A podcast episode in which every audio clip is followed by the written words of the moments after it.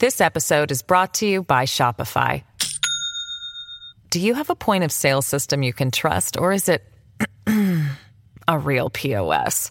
You need Shopify for retail. From accepting payments to managing inventory, Shopify POS has everything you need to sell in person. Go to shopify.com slash system, all lowercase, to take your retail business to the next level today. That's shopify.com Hey everyone, me again, Laszlo Montgomery, China History Podcast, episode 180. The earliest years of Christianity in China this time. We already took a nice, shallow dive back in episode 98 on the life and times of the Jesuits who began coming to China in the mid 16th century, starting with Ricci and Ruggieri. But long before the Jesuits, however, there were others who played roles, small and large, in the early propagation of Christianity in China. It was a hard sell back then, and the religion couldn't have appeared more alien in the eyes of the Chinese of antiquity. Jesus not being Chinese, that alone made it difficult for the locals to embrace it as readily as Buddhism and Taoism. But that didn't stop these fishers of men who came from the lands of Christendom with their piety, their zeal, and industry to bring the teachings of their Lord Jesus Christ to the people of China, and of course to everyone else in between Europe and the Far East. So let's take a look at the efforts of these missionaries from the earliest centuries of Christianity. From time to time, you'll hear me mention Nestorian Christians. They're at the center of today's episode. I don't want to get into any of the aspects of religious doctrine or anything like that, but the Nestorians had a different theology from what the Western Church had. Nestorius was ordained as Patriarch of Constantinople in 428. In short, he was declared a heretic at the Third Ecumenical Council in 431, but Nestorius had a lot of followers and they ended up splitting with the church. And these were the ones who, as we'll see, were the first to bring the good news to China. Prior to the Catholic and Protestant missionary movements of the 19th century that we're all mostly familiar with, there were a total of three comings of Christianity in China. And we'll see in each of the three cases, they began with the support of a powerful and enlightened sponsor. And then, because of political events going on in China and changes made at the top, Christianity got swept away from the Middle Kingdom. After the crucifixion in the year 30 CE, there followed the apostolic age, the time when the apostles of Jesus left the Holy Land and went out into the world. These earliest missionaries of Christ went to Antioch in southern Turkey, near the border with Syria, to Alexandria in Egypt, all over Asia Minor, Cyprus, Syria, Greece, Libya, Rome, Carthage, southern Gaul, Spain, and Roman Britain.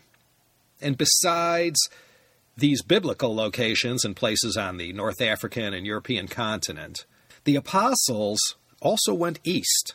And in this eastern part of the world, Mesopotamia, Media, Persia, Parthia, Bactria, and India, the apostles preached and established beachheads that would later go on to thrive, or in many cases, die out. In 301, Armenia became the first country to adopt Christianity as the state religion. Ethiopia was second.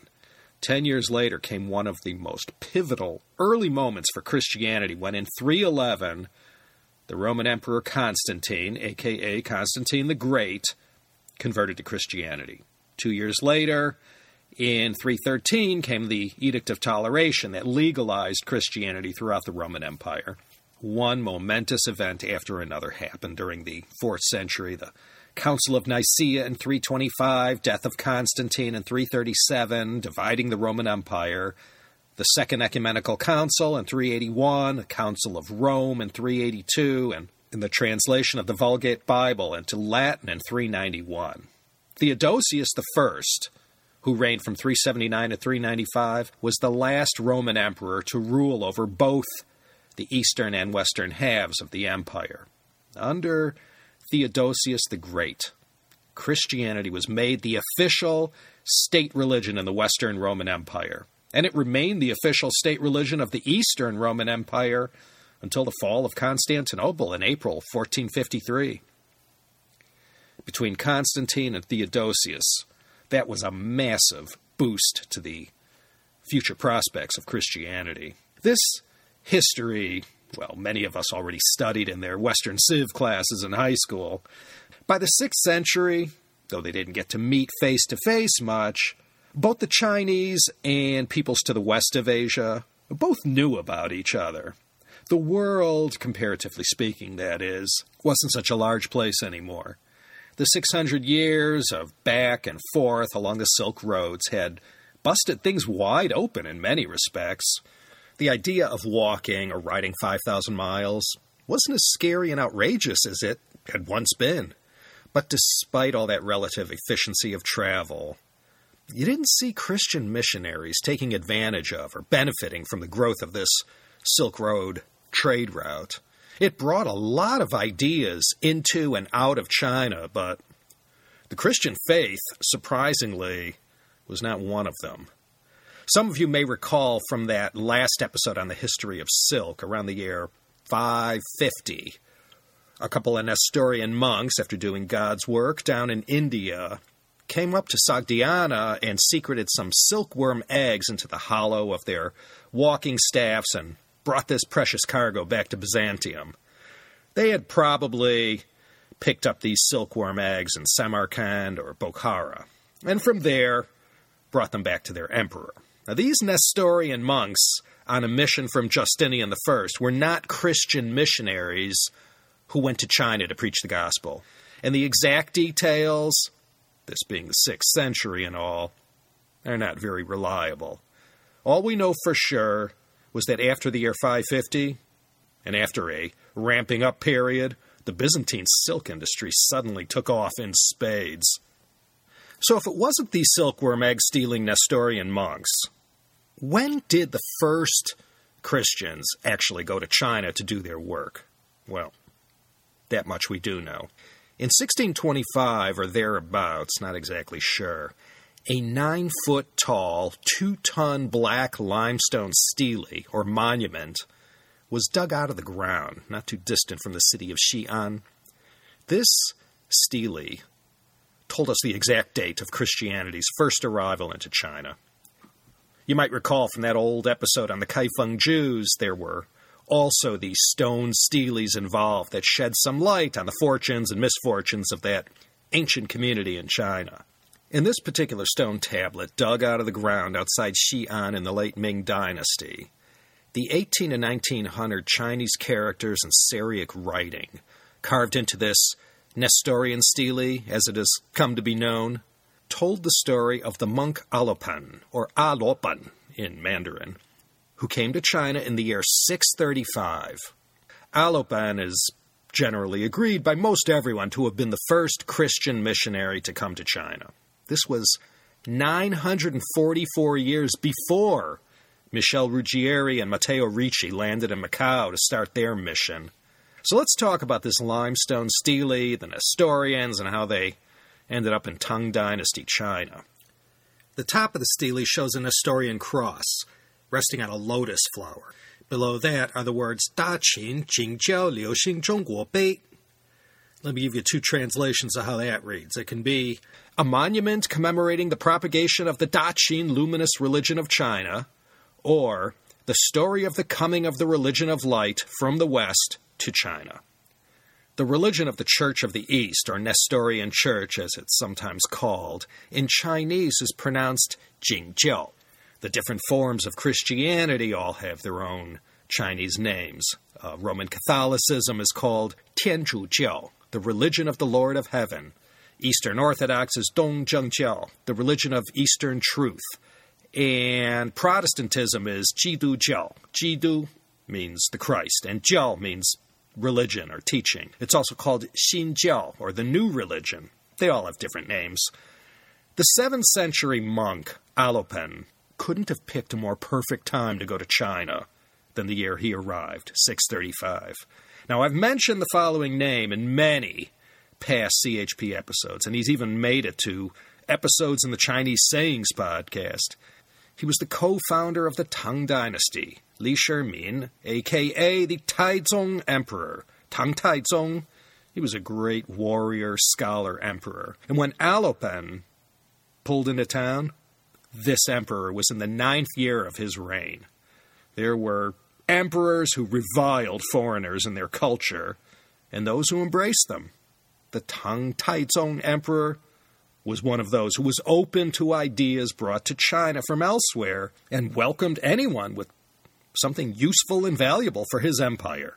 And when Alopen arrived at the Tang court, it wasn't just anyone who personally welcomed him there. It was none other than Fang Xuanling who received him and brought him to the palace to meet the emperor. In Chinese history, the Duke of Zhou, Zhou Gong, we looked at him before in a previous episode, he's universally regarded as the model regent for all those who followed him. Fang Xuanling and his colleague Du Ruhui in the Tang became the future role models for how a chancellor should properly serve their emperor. When this first Christian missionary arrived in Chang'an, the most splendid and magnificent city in the world back in the early 7th century, it wasn't just anyone who took care of him. It was Fang Xuanling. He was the one to whom Alopen explained his faith and what it was all about. He must have done a good job given his pitch because Fang Xuanling saw enough importance in this religion from the West to arrange to have the gospel translated. And then later, in an audience with the emperor and other high ranking court officials, Alopen got his chance to present it. And the tolerant and open minded Taizong emperor, he gave it the thumbs up and allowed this new religion to flourish. Now, by the year 638, the religion Alopen preached had gained acceptance at the highest levels in the palace. Now, that didn't mean court officials were lining up to get baptized. This wasn't possible given the circumstances and dynamic of the Tang court. But foreign faiths needed some kind of approval and protection by the government to set up shop and start proselytizing to converts and, you know, begin getting the word out. You know, most all of the converts these Nestorian monks harvested were Sogdian or other Central Asians living in or passing through Chang'an. Although there were certainly a few converts, there's no record of Christianity catching fire and spreading amongst the Han Chinese. Although I'm betting it wasn't for lack of trying on the part of these Nestorians. By proclamation from the Emperor Taizong, Alopen was also granted the approval to build a monastery and to gather 21 monks. That's how the first church got built.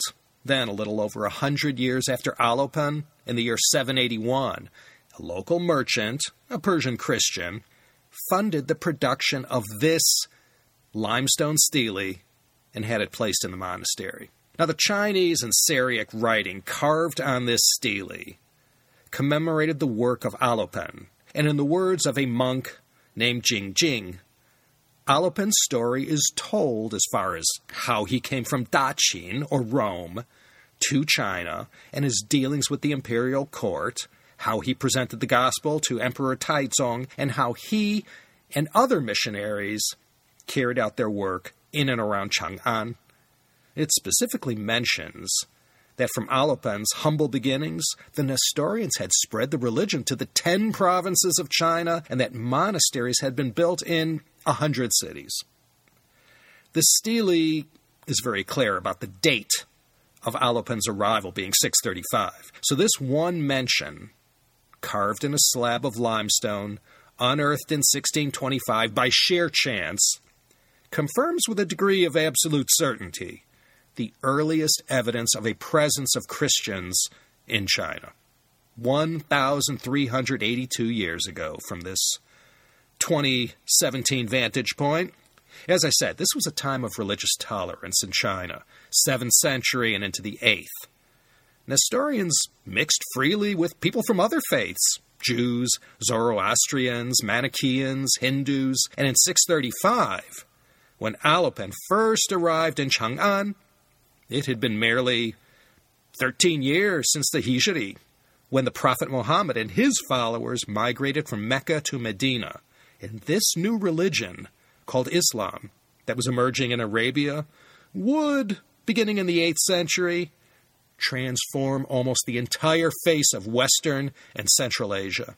But during Alopen's time in Chang'an, modern day Xi'an, everyone got along, and none of the bad blood that would follow over the centuries had been spilled yet. These were all traders, scholars, men of God, all arriving via the fabled Silk Roads, and they mingled together peacefully and carried out their business, learning, or preaching. In the early 20th century, a man named Fritz Holm, a renowned adventurer in his day who worked out of the Danish consulate in New York, had what I guess you can call a fascination about this Nestorian tablet. He went to China towards the final years of the Qing dynasty and spent time in Xi'an studying this stele. In 1907, Fritz Holm called the Nestorian tablet, quote, the most valuable historical monument in the world that has not, as yet, been acquired by any museum or scientific society or corporation, end quote. Holm attempted to purchase the original by, quote, applying to the local authorities in an indirect manner. But although the Chinese do not care more today for the stone than any ordinary brick, they at once got suspicious, and I might as well have endeavored to lift the Rosetta Stone out of the British Museum or take the Moabite stone from the Louvre as to carry away the Jingjiao Bei from Xi'an. End quote. Jingjiao Bei being the Nestorian tablet. A Bei is a, is a stele or a stone tablet or monument. So after being denied in his request to purchase the Nestorian tablet, he arranged to have a replica carved exactly like the original, including using the same limestone from the hills of Fuping County in Shanxi.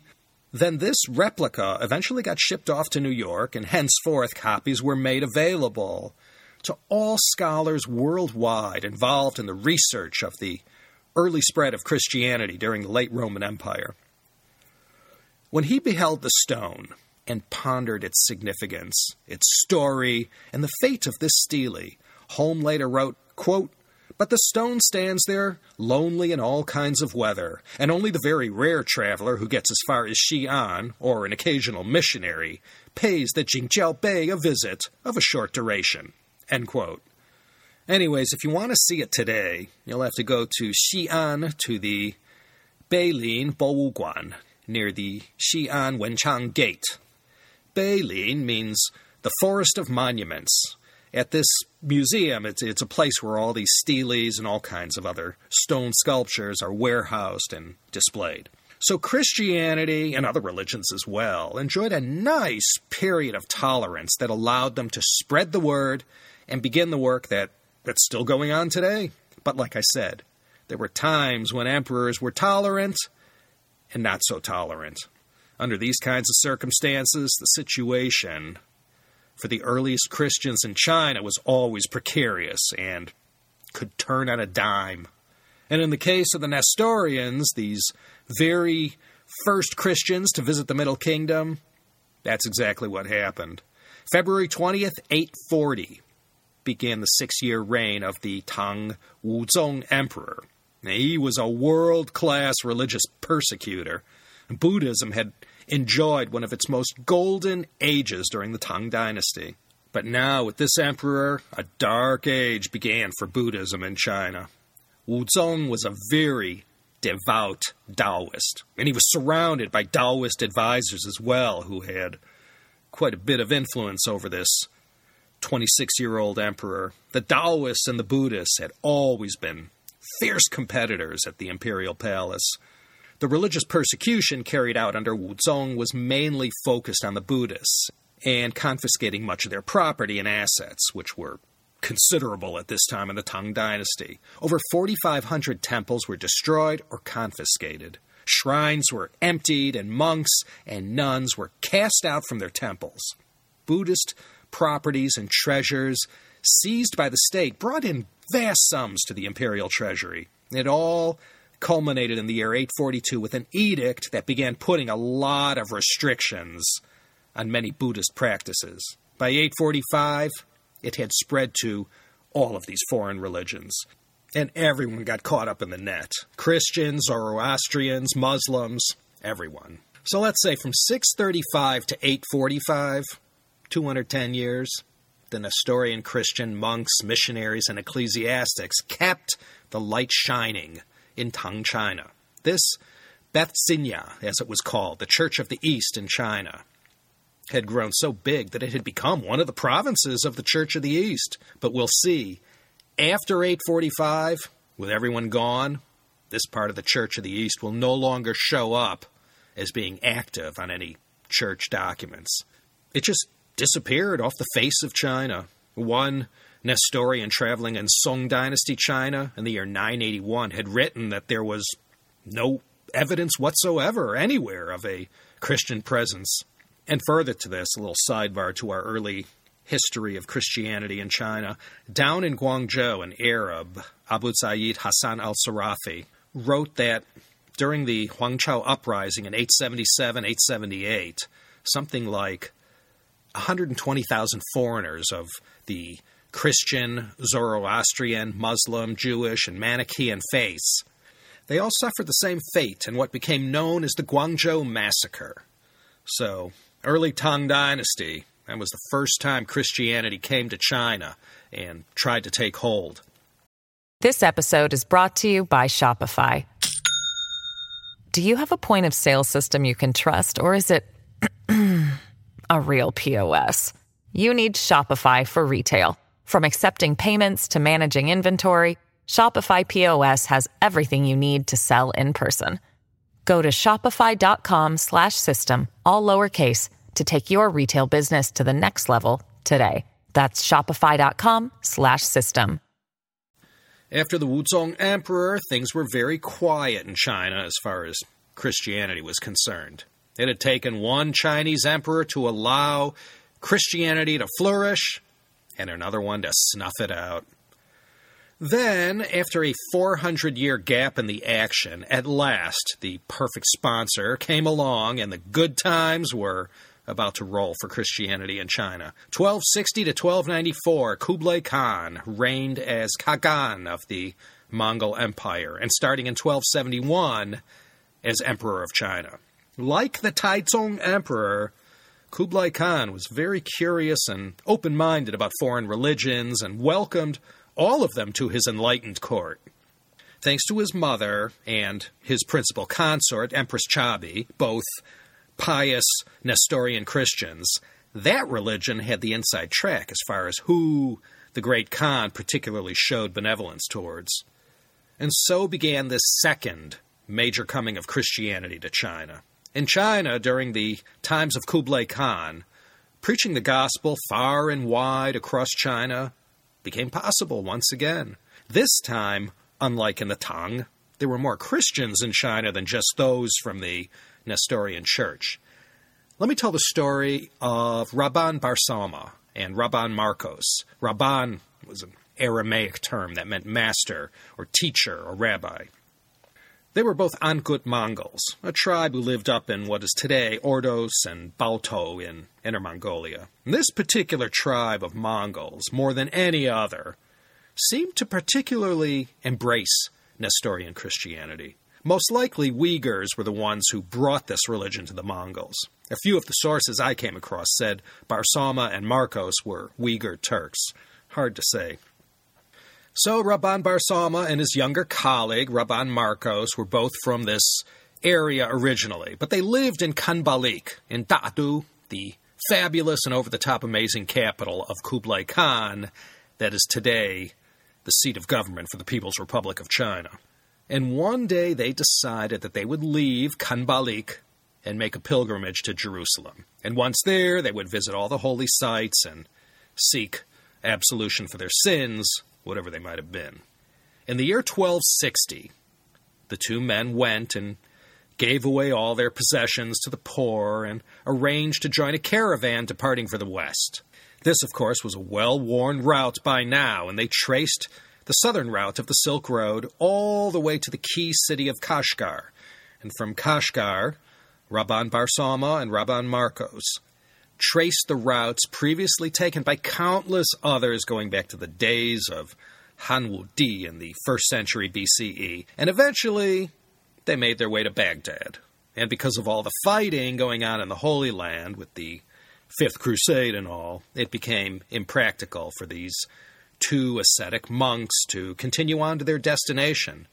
So they settled themselves in Baghdad and waited things out. As fate would have it, whilst the two were residing in Baghdad, the patriarch of the Church of the East died suddenly. And so in 1281, unexpectedly, Rabban Marcos was selected as the new patriarch and served till 1370.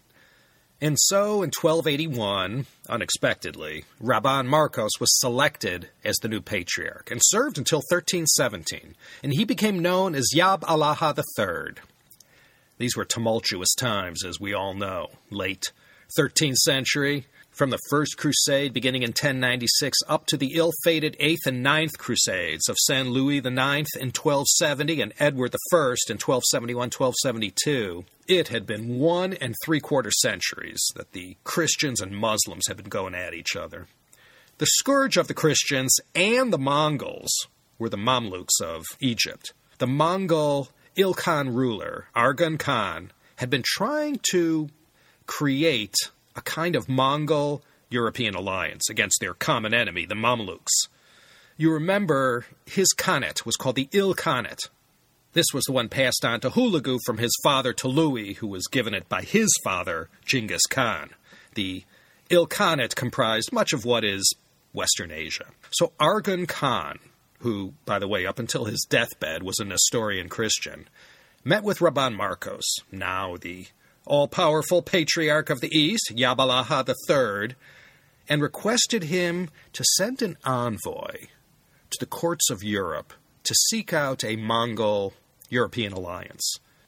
So, this patriarch, uh, this title is also known as the Catholicos uh, in the Eastern Church, he said he knew just the Mongol ambassador to send for this mission. He recommended Rabban Bar Sauma to head up this Mongol embassy to Europe. So, off Rabban Bar Sauma went. He left Baghdad and sailed to Constantinople, sailing through the Bosphorus, taking in the sights and lingering for a bit. Whilst there, he met the Emperor Andronicus II. Spread good cheer. It wasn't every day that someone from this far away came to visit, and representing so high and mighty of a ruler, the Arghun Khan. From there, he moved on to the continent, first sailing through the Aegean Sea, then past Sicily on June 18th, 1287. 655 years to the day before you know who was born. And he sailed past the east coast of Sicily, where he witnessed a minor volcanic eruption and saw smoke rising out of Mount Etna. He had written, quote, Smoke ascended all the day long, and in the night time fire showed itself on it. Rabban Bar Sauma finally made his way to Rome, only to find that the Pope, Honorius IV, had just died, and the next pontiff, who was to become Nicholas IV, had not yet been chosen. So, Rabban Bar Sauma figured he'd push onwards and double back later to see if a new pope had been elected. Arghun Khan was insistent that he meet with the Pope, so he knew he had to find a way to make this meeting happen if he returned home without having seen the Pope and had not passed on the letters from the Khan, he knew he'd have a lot of explaining to do. So he went to Tuscany and Genoa, and then on to France, where he met with Philip the Fair. Now, many of you know this French king as the one who did in the Knights Templars on Friday the 13th, 1307. He was also no friend of the Jews and expelled them from France a year before he did in the Knights Templar. Philip met with Rabban Bar Sauma and was most receptive to what Arghun Khan was proposing. He sent a representative to accompany Rabban Bar Sauma back to the Ilkhanate to keep this discussion going with the Mongol leader. Plenty of talk, but in the end, nothing really ever came of it, and this whole idea of a Mongol European alliance remained only a pipe dream. After meeting with Philip the Fair, the next stop was Bordeaux in Gascony, where he met with Edward I, Edward Longshanks, sponsor of the last and final crusade. He was at loggerheads with Philip the Fair when Rabban Bar Sauma met with him. The English king gave him a warm reception and said he was all for the notion of this grand alliance with the Mongols. Anything that could assist him in his wars was most welcome by Edward. And by this time, Nicholas IV had just been made the new pope, so Rabban Bar Sauma, this Mongol ambassador from the court of Arghun Khan, returned to Rome and met with the Holy Father. There in Rome, Rabban Bar Sauma also got to enjoy the good company of his colleagues from the Western Church. They were most anxious to meet this man from so far away and to no doubt argue the fine points of their respective Western and Eastern doctrines and theology. The Pope even invited Rabban Bar Sauma to celebrate the Divine Liturgy to everyone in order that they may experience how they did it out in Yuan Dynasty China. The Divine Liturgy is the Eucharistic service and Mass used by the Eastern Orthodox churches. Rabban Bar Sauma, while he was in Rome, even sought out and received communion from the Pope himself. Hey, why not? Everyone had what could only be described as a spiritually jolly good time. The Pope passed on a token holy relic to this ambassador of the Khan, and also presented some new vestments and a crown for Rabban Bar Sauma's former traveling companion, the Patriarch Yabalaha III. Pope Nicholas IV also made a proclamation that named Rabban Barsama Apostolic Visitor to the East. Thereupon he returned to Baghdad and remained there till the end of his days, passing in 1294. When he and Rabban Marcos had set out from Khanbaliq, Marco Polo was heading in the opposite direction towards China. Now, as Bar Sauma headed back to Baghdad, Marco Polo was on his way back to Venice. One went one way, and one went the other. But only one of the two travelers' stories got turned into a miniseries. Rabban Bar Sauma wrote a book of these travelers that was translated in 1928.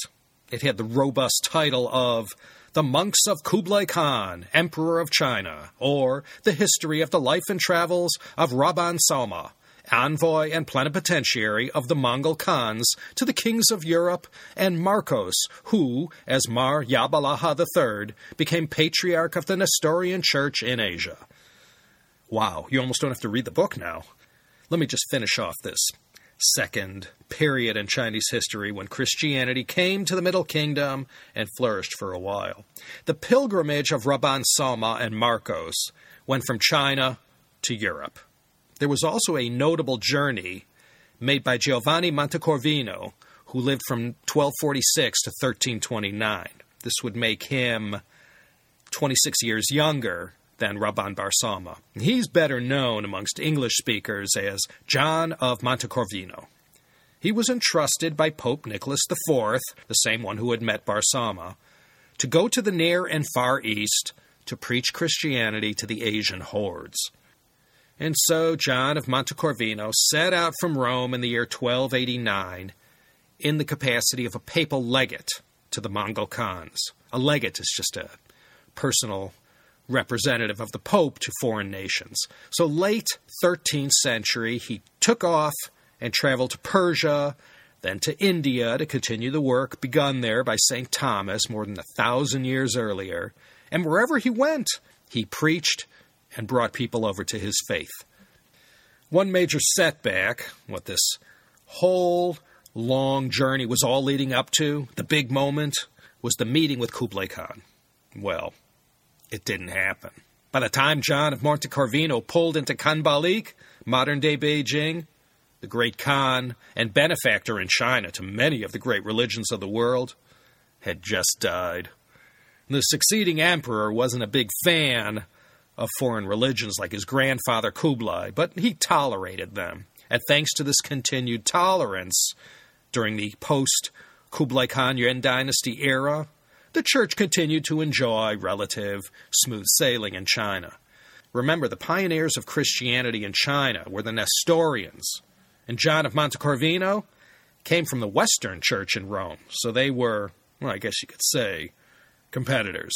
You see, in 1245 and again in 1253, Pope Innocent IV sent some Franciscan missionaries to try and preach to the Mongols. They tried, but nothing ever came of it. But one thing the Franciscans were able to report when they got back to Rome was that the Nestorians had a major leg up on them as far as converts amongst the Mongols. Despite their seniority, however, the Nestorians were not successful in using all their connections and influence to block John of Montecorvino's progress. Even with all this resistance, John built two Roman Catholic churches in Khanbaliq, one in 1299 and another in 1305.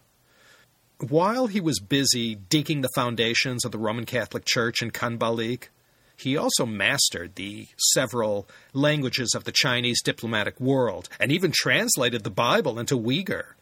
As the records show, he claimed about 6,000 converts. In 1308, Pope Clement V had John of Montecorvino consecrated as Archbishop of Khanbaliq. He had established churches in both Beijing and in Fujian province, in the cities of Xiamen and Quanzhou. With the tools he had and the speed of transport and communication back in the late 13th, early 14th century, it boggles the mind to try and get your arms around the magnitude of such an achievement. John of Montecorvino, not a terribly well known person from history, but what an incredible dynamo as far as his faith and his industry in building the church in China. Even after he died in Beijing in 1328, the work he started kept moving forward for another four decades. Yeah, 40 years. You know where that puts us. 1368 a milestone year in Chinese history, the year Zhu Yuanzhang and his armies sent the Mongols packing and put a Han Chinese back on the dragon throne. And Zhu Yuanzhang, after he declared himself the first emperor of the Ming dynasty, came out with an edict that expelled the Christians from China. Again, the Yuan dynasty had been a wonderful period for Christianity. The propagation of the faith was freely allowed both during and after Kublai Khan. And the Pax Mongolica of the 13th and 14th centuries ushered in a period of relative ease and communication and going from place to place across great distances. Christian missionaries of all kinds were able to take advantage of this and do their work less hindered by war and chaos. But Zhu Yuanzhang, the Hongwu emperor, he didn't trust them and had them expelled, the Christians and Manichaeans. Everyone scattered, or as many Christians were wont to do since Roman times. They went underground and laid low. Jews and Muslims, by the way, were allowed to stay. So Christianity came and went in the Tang Dynasty with Alopen, and now again in the Yuan. The Ming Dynasty would remain mostly free of Christianity until the arrival in 1582 of Ruggieri and Ricci. And Matteo Ricci would have to wait until 1601 before he ever got to see the Forbidden City as an advisor to the court of the Wanli Emperor. So we can see the founder of the dynasty mentioned many times in these China history podcasts kicked the Christians out as soon as he founded the Ming. Now, all the details of this third coming of Christianity to China were already discussed in the past CHP episode 98 on Ricci, Schall von Bell, and Verbiest. I'm not going to say much except to mention the main bullet points of this time. Now, of course, in the time of the Jesuits, the Protestant Reformation had already taken place, so there was an additional urgency to open up new vistas for the Roman Catholic Church. In late Ming Dynasty, there were no vistas more vast than in China. Thanks to their go slow approach, their scholarship, willingness to share their wisdom, their calculated adoption of Chinese ways, and most importantly, their usefulness to the Ming and later Qing imperial court. All of this contributed to the Jesuits' success in gaining a degree of acceptance. No one is more recognized as more crucial to the success of the Jesuits in China during this late Ming Dynasty period than the three great pillars of Chinese Catholicism. These were Xu Guangqi, Li Zhizao, and Yang Tingyun. All three men were around the same age. Xu Guangqi is probably the most famous of the three. He is immortalized in most of the history books as Paul Xu. At first, it was science and scholarship that brought the Jesuits and these scholar officials in the Ming government together. Later, these three Chinese will join the Jesuits in adopting their faith. Li Zhizao, better known in the West as Leon Li, was the one, by the way, who in 1625, when they dug the Nestorian stele out of the ground, was the first to publish the Chinese and Syriac writing. Leon Li and his colleague Yang Tingyun were primarily responsible for bringing Catholicism to Hangzhou, where it became one of the centers of Jesuit scholarship. Yang Tingyun was responsible for funding the first church in Hangzhou as well as a Jesuit cemetery. So by the time of the outset of the Qing dynasty, the Jesuits in China had managed to make themselves welcome at the imperial court and had converted some key Chinese locals who were invaluable in the success that the Jesuits had in the 16th and 17th centuries. And also thanks to the regent Dorgon, the Emperor Shunzhi, and his son Kangxi, the Skids really got a nice greasing as far as the Jesuits being able to effectively carry out their work in the early decades of the Qing dynasty. As I said, this is all rehashed from that previous episode on Ricci, Schall von Bell, and Verbiest, so I won't go into the details. The Jesuits took a top down approach. Ricci and the other Jesuits used a very subtle approach in their teaching. They always looked for ways to draw parallels between their faith and the accepted Chinese traditional Confucianist ways. They tried to create some kind of spiritual bridge that would attract Chinese converts to their faith. If he had to bend the rules a little or look the other way at some things for the sake of a bigger picture, Ricci and his Jesuit brothers in China felt justified to do so. After arriving in China and getting the lay of the land, Ricci and his Jesuit brothers knew the Roman Catholic shoe was not going to fit on this Chinese foot unless it got softened up in a few places. And therein lies the rub. That was the one thing that was going to lead to a cease and desist order from the higher ups back in Rome. Competing head to head with the Jesuits in China were the Order of Preachers, better known as the Dominican Order. They didn't see eye to eye with the Jesuits on this matter of allowing Chinese Catholic converts to continue to dabble in various native traditions and rites of a Chinese Confucianist nature. This was one of those core core Chinese beliefs, honoring your ancestors in a certain way. That was a real deal breaker whenever it came down to that one issue. Ricci said, let them continue to worship their ancestors in their way. The Dominicans said the Chinese converts had to take it all as is, with no adapting or get arounds. Starting in 1645, one year into the Qing dynasty, the Dominicans teamed up with the Franciscans and they brought this matter to the papal authorities in Rome. Naturally, the Pope got involved. So did everyone else in Europe who wanted to weigh in on this matter. It became known as the Chinese Rites Controversy. In 1704, four decades into the reign of the Kangxi Emperor, Pope Clement XI banned the practice of these non Catholic rites that some Chinese converts continued to practice. And for good measure, Pope Benedict XIV reaffirmed them 38 years later. Now, when the Kangxi Emperor was told by a papal legate that it was our way or the highway, he took rather extreme measures. This emperor had been a good friend of the Jesuits, and by extension to Roman Catholicism as well. The Jesuits that served in various capacities at his court made all kinds of selfless contributions working with their Chinese colleagues in the field of the sciences. Kangxi had even issued an Edict of Toleration in 1692. So the Jesuits had carved out a very nice presence in China. Many argued with their methods of accommodating established Chinese traditions and sensibilities with their Catholic faith. And there were detractors as well who opposed the Jesuits' strategy of focusing their missionary work with the top echelons of power in society rather than working from the bottom up. But you have to hand it to them. They really got in good with the right emperor. Kangxi was the longest reigning emperor in Chinese imperial history 61 years. And there's a footnote, of course, next to the word longest, as we all know from past CHP episodes. Alopen had Tang Taizong. During the Yuan dynasty, John of Montecorvino and others enjoyed the benefits of Kublai Khan's support and the whole Pax Mongolica, and the Jesuits were granted acceptance by both the Ming and Qing emperors. That was really all you needed a powerful backer to protect you and allow you to do your work. But there were three big setbacks. In Tang Dynasty China, everything stopped in 845 with the Wuzong Emperor's edict. Then, after the Mongols were chased out of China, for a second time, Christianity experienced a setback with this eviction notice given by the Hongwu Emperor.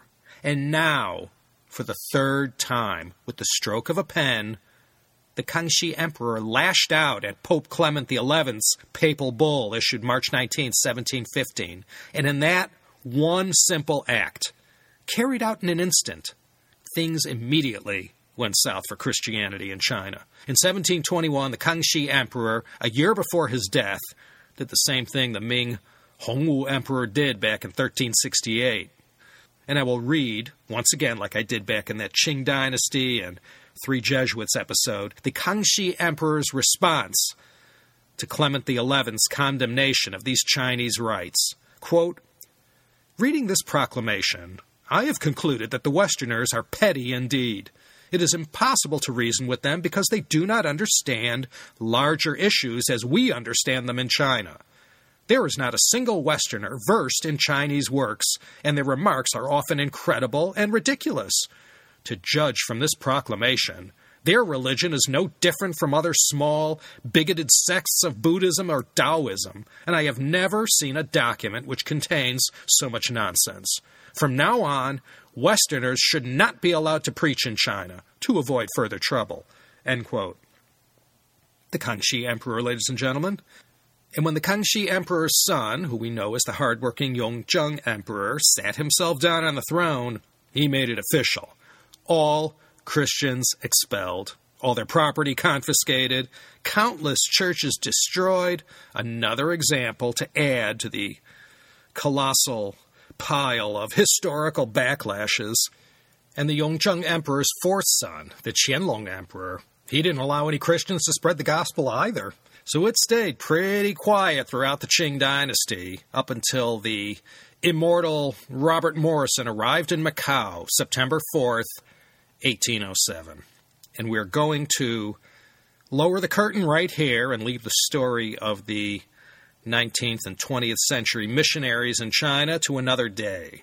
In this episode, I only wanted to look back on the stories that preceded this more modern period of Christianity in China. From CHP 98 on the Jesuits, we already had an idea about that part of the history of Christianity in China. But everything that came before that, that's what I primarily wanted to focus on. The big picture story is about this 1,000 year arc of history and the three periods when people of different Christian faiths came to China, started to bring people over to Jesus, and then before the roots could take hold, got swept away by the tide of history. There are today anywhere between 70 to 100 million Christians in China, which proves the old adage that faith and perseverance works. You had to start somewhere, and today's episode looked at those earliest efforts. I left out quite a bit, but I didn't want to start having to explain the doctrinal differences between the different Christian faiths, and for that reason, I didn't get into too much detail about the Nestorians and Nestorius and why they split with the church in Rome. Once again, if anything in particular piques your interest, there's plenty you can follow up on if you so desire. Okay, let me just uh, put in a non too subtle plug for two of our other shows here at the Teacup Media Empire, the Chinese Sayings podcast, easy to digest stories behind some of the more famous Chinese sayings, easy to learn, four syllables long, guaranteed to break the ice at parties. The China Vintage Hour for lovers of 19th century travel writing, I will bring you stories from Westerners who went to China during the Qing Dynasty and left us eyewitness accounts of many of the things they saw and observed.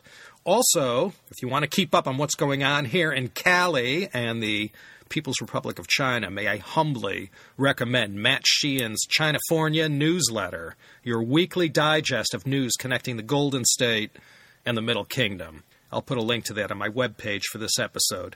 You could just get on the Google and let Larry and Sergey find the Chinafornia newsletter for you. A recent Sinica featured John Zhu of the Three Kingdoms podcast. A lot of you have written to me over the years asking me for more info on the Three Kingdoms period and about Luo Guanzhong's book. I always point you in the direction of John's podcast. Three Kingdoms ThreeKingdomspodcast.com. That's the number three, Three Kingdoms ThreeKingdomspodcast.com. Want to learn about that great book? One of the great classic novels of all time. John Zhu, the ThreeKingdomspodcast.com. Okay, me little beauties, I know you're all busy, and I'm thankful you gave me this much of your time, so let me stop yammering away here. On behalf of the whole team who puts this out faithfully each episode, thank you from the bottom of my heart, CHP listeners old and new. This is Laszlo Montgomery signing off from the western coast of the land of the free and home of the brave.